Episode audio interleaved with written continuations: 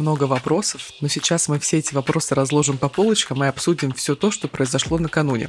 Всем привет, это подкаст «Осторожно, утро». Иван Притуляк из Омска. Арина Тарасова из Красноярска. Большими буквами над этим выпуском стоит фраза «Признание ДНР и ЛНР независимыми территориями». Ну вот, собственно, что мы сегодня и будем обсуждать, главная тема этого выпуска. Но поговорим и о других вещах. Владимир Путин признал независимость ДНР и ЛНР. Сегодня договоры должен ратифицировать Совет Федерации. Опубликовали топ брутальных городов России. Его возглавил, разумеется, Челябинск. Но вчера смотрели, как буквально творится история. Кто-то смотрел, кто-то мирно спал под всю эту свистопляску. Кто-то включил звук и закрыл глаза потому что это было, конечно, очень своеобразное зрелище. Я думаю, что с таким успехом не проходил ни один сезон, не знаю, там, «Игры престолов» или чего-то еще, потому что это действительно того стоило. Вчера два главных события вечера, конечно же, это внеплановое заседание Совета Безопасности и последовавшее за ним обращение Владимира Путина к народу. Часовой вебинар по истории, я бы его назвала так. Да, да, да, да, да, который является прямым продолжением статей, которые были написаны Владимиром Путиным некоторое время назад. Ну ладно, вернемся. Совет Безопасности. Главная цель его была определить дальнейшие шаги по Донбассу, имея в виду обращение Госдумы и глав Республики Донбасса о признании суверенитета ДНР и ЛНР. Такова была позиция, собственно, с чего все началось. В процессе выяснилось несколько странных и интересных вещей. Начну сначала со странных вещей. Во-первых, Судя по всему, шло это дело все не в прямом эфире. Да, судя по всему, мы смотрели запись, потому что на часах Сергея Шойгу было 12.47, на 5 часов раньше, чем был так называемый прямой эфир. Были следы монтажной склейки. В частности, э, есть кадр в трансляции, где генпрокурор Игорь Краснов идет от трибуны на свое место, директор СВР Сергей Нарышкин, наоборот, идет к трибуне, но выступления Краснова в трансляции не было. Очень бы хотелось узнать, а что он, генеральный прокурор Российской Федерации, говорил – по поводу всех вышеупомянутых действий. Плохо выступил, не подготовился с ответом. Нет, просто, может быть, он что-то там про закон сказал. Ну, типа, что, ребята, так не стоит делать. Ну, типа, не по закону. Ну, я могу только предполагать. Ну, я же тебе говорю, не подготовился с ответом. Вот и вырезали из трансляции. Ладно. Вот, ну и само собой, что поразительное единодушие высказали практически все участники, хотя у некоторых единодушие было прямо, ну, через край бьющим. Но у некоторых на самом деле через край бил так называемый патриотизм, если его можно так назвать. Вот, например, когда выступала Валентина Матвиенко, по ее мнению, для Украины ЛНР и ДНР это лишь территория, земли, а для России это граждане и люди. А для Валентина Матвиенко граждане России, они как бы, ну, граждане и люди. Об этом Валентина Матвиенко умолчала. Об этом молчала, да. Ну, бывает, понятно. Ну, ты знаешь, самым веселым все-таки было выступление господина Нарышкина, потому что он выступал как будто, я не знаю, как будто ты за минуту до пары прочитал то, что тебе нужно сказать, плохо запомнил, и вот что произошло. Вы предлагаете начать переговорный процесс? Нет, я... Э, э или, при, или, или, признавать э, суверенитет при... А я... Я Говорите, говорите, предлож... говорите прямо. Я поддержу предложение о э, признании. При... Поддержу или поддерживаю? Говорите прямо, Сергей. Поддерживаю предложение. Так и скажите, о... так, да, да или нет. Говорю, да. Поддерживаю предложение о вхождении Донецкой и Луганской народных республик в состав Российской Федерации. Да, мы, об этом, мы об этом не говорим, мы этого не обсуждаем. Вань, ну я узнаю в Нарышкине буквально себя в университетские годы. Хотя они были так недавно. Слушай, ну, человек просто занимается внешней разведкой, а не... А может быть, он проболтался? делами. Да какое там? Нет, нет. У него, понимаешь, у внешней разведки есть определенные планы там всякие какие-то, да? И вот у него, допустим, есть там план, вариант развития событий. Что делать, если там э, Америка сделает так-то, что делать, если Украина сделает так-то? Этих вариантов 15. И он, судя по всему, когда готовился к этому выступлению, он со стола взял первую попавшуюся и ее прочитал. А там написано, что присоединяет ДНР и ЛНР. И он, собственно, поэтому и говорил, как бы забыв, что это еще пока не реальность, а только желаемый результат. Ну вот, видишь, я говорю, проболтался. Пока все живут в феврале 2022, он живет уже в марте 2022. А, вот как. Немного наперед. Одним словом, что происходило на заседании Совбеза? Все пришедшие в один голос убеждали Владимира Путина о том, что необходимо признать ДНР и ЛНР самостоятельными территориями, что и произошло. Буквально заседание Совбеза было прекращено в стиле лучших э, сериальных моментов на той ноте, что, ну, сегодня решение будет принято, но само решение пока не было озвучено. Да, обещали вообще 22 февраля собраться в очередной раз за круглым столом столом и обсуждать этот вопрос по новой. Но решили не тянуть кота за ресницы, а сразу выдать. В итоге, буквально спустя несколько часов, пока восточная часть страны уже засыпала, детей отправляла ко сну и... А кто-то уже и просыпался, например, на Дальнем Востоке. Кстати, да. Э, Владимир Путин выступил с огромным часовым почти выступлением по поводу э, ситуации, происходящей вокруг Украины, и выяснилось в этом во всем, что у Украины нету собственной истории государственности. Да вообще ничего нету Украины, судя по словам Владимира Путина. Да, что Хрущев зачем-то подарил Крым, Ленин зачем-то основал Украину, и вообще история Украины – это вообще история России. В деле периодически всплывало да, банальное воровство газа, Украина не имела своей устойчивой традиции подлинной государственности, и плавно разговор перешел о том, что во всем виноваты американцы, которые вкидывали в Майдан по миллион долларов в день в 2014 году. Ты знаешь, я думаю, что одним из самых важных и ярких моментов его речи оказалось то, что Путин отказался от определения президент по части Зеленского. Он начал говорить, что власть в Украине захвачена. А, ну да, у Владимира Владимировича есть такое свойство, он когда хочет дегуманизировать кого-то, он отказывается называть имена этих людей. Так с Навальным происходило да. и с прочими всякими товарищами. На всякий случай напомню про то, что Навальный у нас признан э, экстремистом, его организации признаны экстремистскими, и, короче, экстремизм экстремиста экстремистит. Надеюсь, такая формулировка подойдет для всего для этого дела. Как вы понимаете, что сразу же, моментально, на сегодня было назначено заседание Совета Федерации, в рамках которого будут э, договоры, подписанные, вышеупомянутые, тоже рассмотрены и, скорее всего, ратифицированы. Но интересный момент по поводу э, этой записи с Владимиром Путиным, то, что, скорее всего, это действительно тоже запись. Потому что, судя по часам, которые обнаружены и на руках... Запись. Да, совершенно верно. То есть он не сидел в большом белом зале в 22.37 и не подписывал никакие приказы? Это все было гораздо раньше. Если смотреть на часы, то получается, что запись о признании э, ДНР и ЛНР независимыми государствами была сделана за полчаса до начала официальной трансляции Совета Безопасности. Понятно. Нам сказали в последнюю очередь, как обычно. То есть, пока Нарышкин живет в марте 2022, мы живем вообще немножко позади основной нашей государственной политики. Обидно. Как вы понимаете, что сразу после этого, встретившись с главами соответствующих республик, республик Владимир Путин подписал все необходимые документы о признании их независимыми. Ну и начались массовые гуляния в Донецке. Вот как они звучали. Россия! Россия!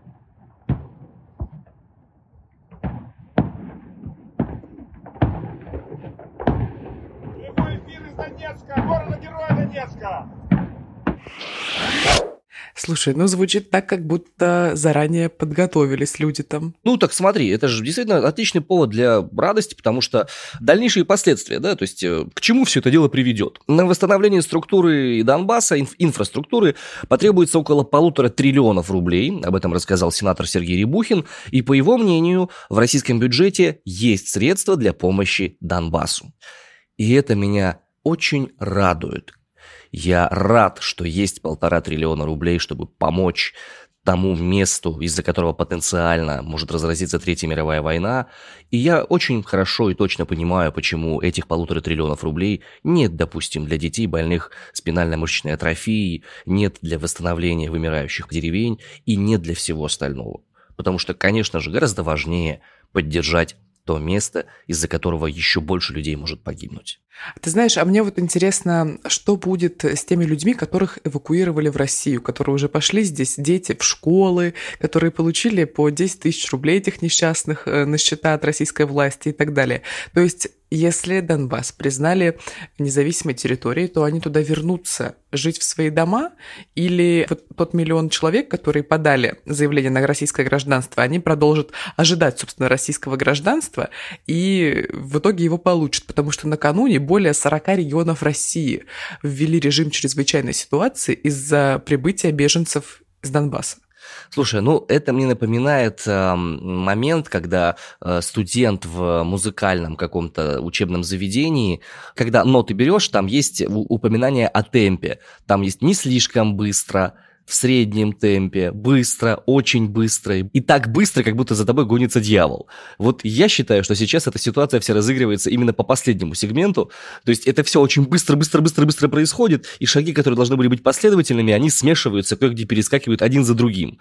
Что с этими людьми будет? Я подозреваю, если они захотят остаться в России, они останутся в России, э, потому что им везде должны быть рады, во всех этих 40 субъектах федерации, или там во всех этих 86 уже там в дальнейшем, да, Вопрос только в том, захотят ли они.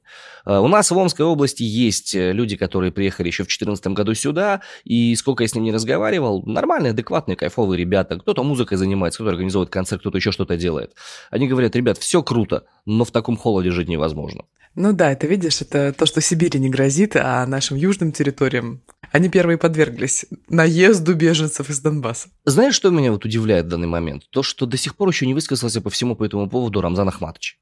Интересно, почему? Потому что, по-хорошему, конечно, в самом лучшем городе на свете, в Грозном, ну, как бы могут же принять кого-то, правильно? Это же нужно, по идее, быть одним из первых, если поддерживать все эти истории. Ну, мне так кажется. Могу ошибаться, конечно, тут. Интересно, сколько будет желающих отправиться в Грозный? Не знаю. Не знаю, не знаю. Надо спрашивать у них. Ну, если Рамзан Ахматович не высказался, то зато высказался президент Украины Владимир Зеленский. Зеленский оказался краток. Начал он с того, что предупредил всех сразу, что у нас нет времени на долгие лекции по истории. Я не буду говорить о прошлом, скажу про настоящее и будущее. Отсылка. Случилось. Отсылка к речи Владимира Путина. Сказал он о том, что международно признанные границы Украины останутся такими же, как и были, независимо от того, признали ДНР и ЛНР в России или нет.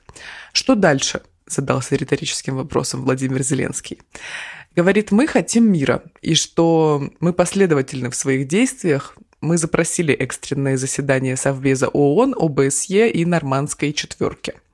А вот как он завершил свою речь. Ми на своїй землі.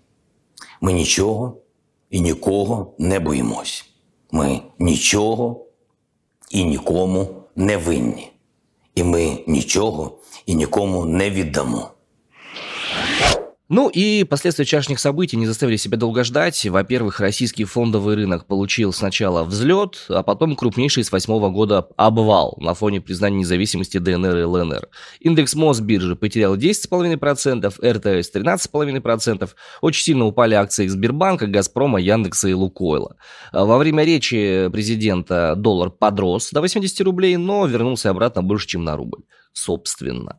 Байден, Джо, подписал указ о санкциях в связи с признанием России Донбасса. Санкции вводятся отдельно против ДНР и ЛНР, пока еще про российские санкции речи никакой не идет. И цель, э, указ Байдена должен помешать России получать прибыль от этого вопиющего нарушения международного права. Об этом заявили в Белом доме. Кроме того, Евросоюз, Великобритания, Австралия и Канада намерены ввести санкции против Российской Федерации. Евросоюз осуждает признание России независимости Донецкой и Луганских народных республик. Ну и ответит на это дело все санкциями. Ну и интересно э, следующее, что кроме России, ЛНР и ДНР признали Венесуэла, Куба и Никарагуа. Мощная международная поддержка. Э, интересно в этой связи выглядит недавняя поездка вице-премьера Борисова по этим самым странам. Ну и в завершении ключевые пункты этого самого взаимодействия между ДНР и ЛНР, договоров этих. Первое. Совместная оборона границ Донбасса. Строительство и использование военных баз на территории сторон. Россия принимает меры для поддержания банковских систем республик, унифицируется законодательство со стороны ДНР и ЛНР, отдельные соглашения принимаются о двойном гражданстве и договоры заключаются пока сроком на 10 лет. Пару лет назад на российский рынок выходил агрегатор такси китайский Didi. По-моему, это даже было около года назад. Я тогда работала на телевидении и каждый день практически ездила на такси. И для меня это была такая радость, потому что Яндекс со своими ценами сходил с ума. Очень часто был высокий спрос, а ездить нужно было тоже часто. Ну и, конечно, э, работать просто на то, чтобы оплачивать такси, не очень хотелось. А тут пришел китайский агрегатор на сибирский рынок, во всяком случае, он точно пришел. Не знаю, доехал ли он до центральной России. Ощущение, что не доехал, он больше был по Сибири и Казахстану, поэтому, скажем, такая локальная зауральная новость. Заходил он с очень интересной маркетинговой э, компанией. Значит, Диди убеждал будущих пассажиров в том, что будет очень дешево и вообще поездки буквально от 20-30 рублей. Но на деле получалось не всегда так. Были любопытные дни, типа в пятницу 20% скидка на все поездки и так далее. Но иногда случалось такое, что приезжаешь, а цена у тебя совсем другая стоит, или там с карточки больше денег уходит. Так вот, сейчас китайский агрегатор такси Диди объявил об уходе из России и Казахстана вовсе. С 4 марта такси прекратит свою работу на российском и казахстанском рынках, а ранее компания сократила число сотрудников местного офиса из-за проблем в глобальном подразделении. Судя по всему, пришло банкротство.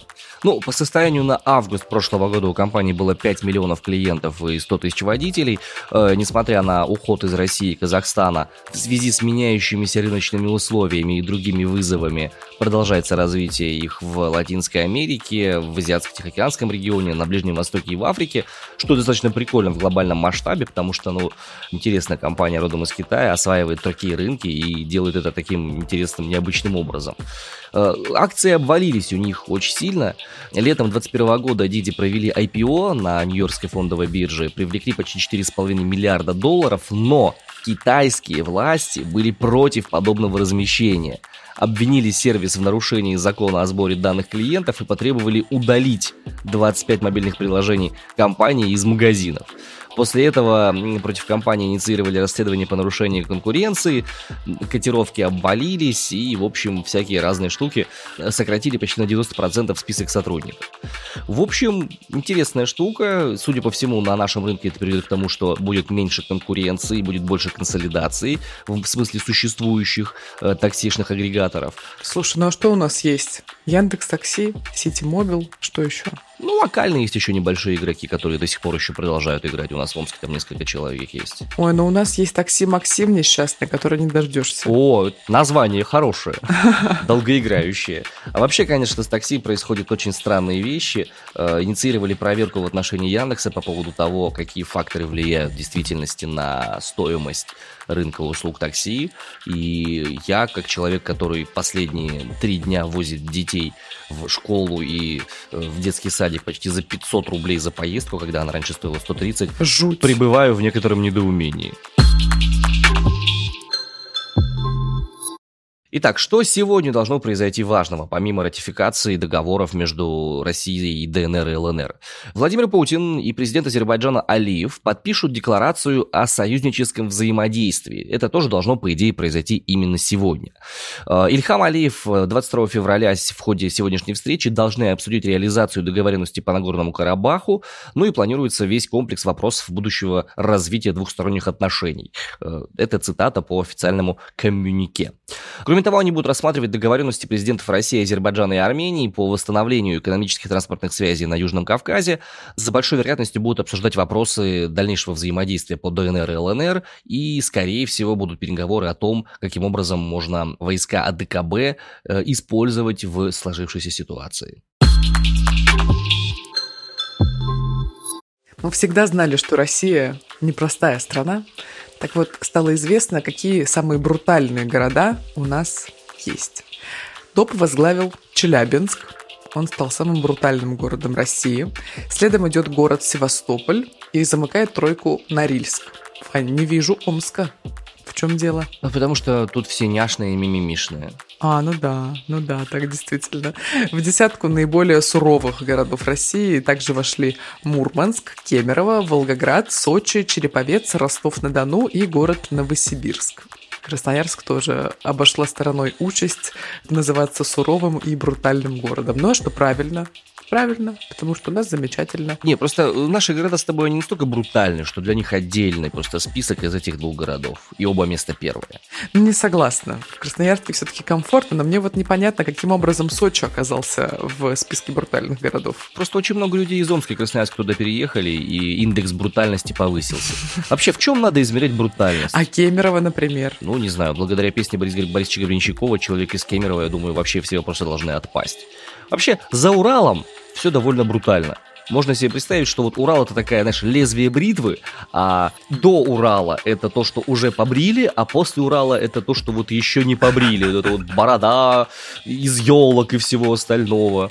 Вот, и вот это вот все. Друзья, напишите, как вы думаете, какой город мог бы стать главным брутальным городом России, если бы вот вы не знали о существовании этого вопроса? Может быть, не Челябинск, а какой-нибудь, э, не знаю, Магадан Сыктывкар. или Сызрань. Ну, она даже звучит не брутально. Сызрань, ми- мило очень, да, мило. Дно. Чудесная деревня. Это мы просто плавненько так подводимся к э, нашей метеорологической экскурсии. Да, действительно. Что там у нас сегодня? Какая погода? Вот, например, в Мясоедово, Смоленской области, сегодня плюс 2, и начинается уже весенняя капель. Ну а в селе Волчно-Бурлинское или Волчье-Бурлинское Алтайского края минус 4 и обильные снега. В Крутояре, рядом со мной, в Красноярском крае, плюс 1, а ночью было минус 22. У нас действительно здесь такие перепады любопытные. По ночам около минус 20, а днем всю неделю около нуля. На этом мы завершаем с вами сегодняшний выпуск подкаста «Осторожно, утро». Напоминаю, что все свои комментарии, все свои оценки можете смело адресовать на любую практически э, подкастовую платформу, на которой вы нас слушаете. Если сочтете возможным, э, будем рады вас видеть у нас в социальных сетях. Э, Инстаграм-аккаунт «Осторожно, подкаст» и группа в Телеграме называется соответствующим образом. Есть у нас личные с Ариной Инстаграмы, тоже можете писать свои отзывы, пожелания, мысли, идеи. Ну и самое главное, помните, что несмотря на весь этот шок, жесть, трэш и угар, который происходит в мире, в любом случае два сибиряка как минимум заботятся о том, чтобы вы узнавали о самом важном в первую очередь, и чтобы вы могли хотя бы на какое-то мгновение расслабиться. Потому что, как ни крути, чем не вращай, а вы с нами вместе, и мы с вами тоже вместе, и чувствуем эту поддержку. Вот как лирично. Я бы даже слезу пустил, суровую сибирскую свинцовую слезу. Ладно, мы идем начинать этот день, а пусть ваша неделя тоже проходит хорошо и, самое главное, спокойно. До завтра. Адьюшечки.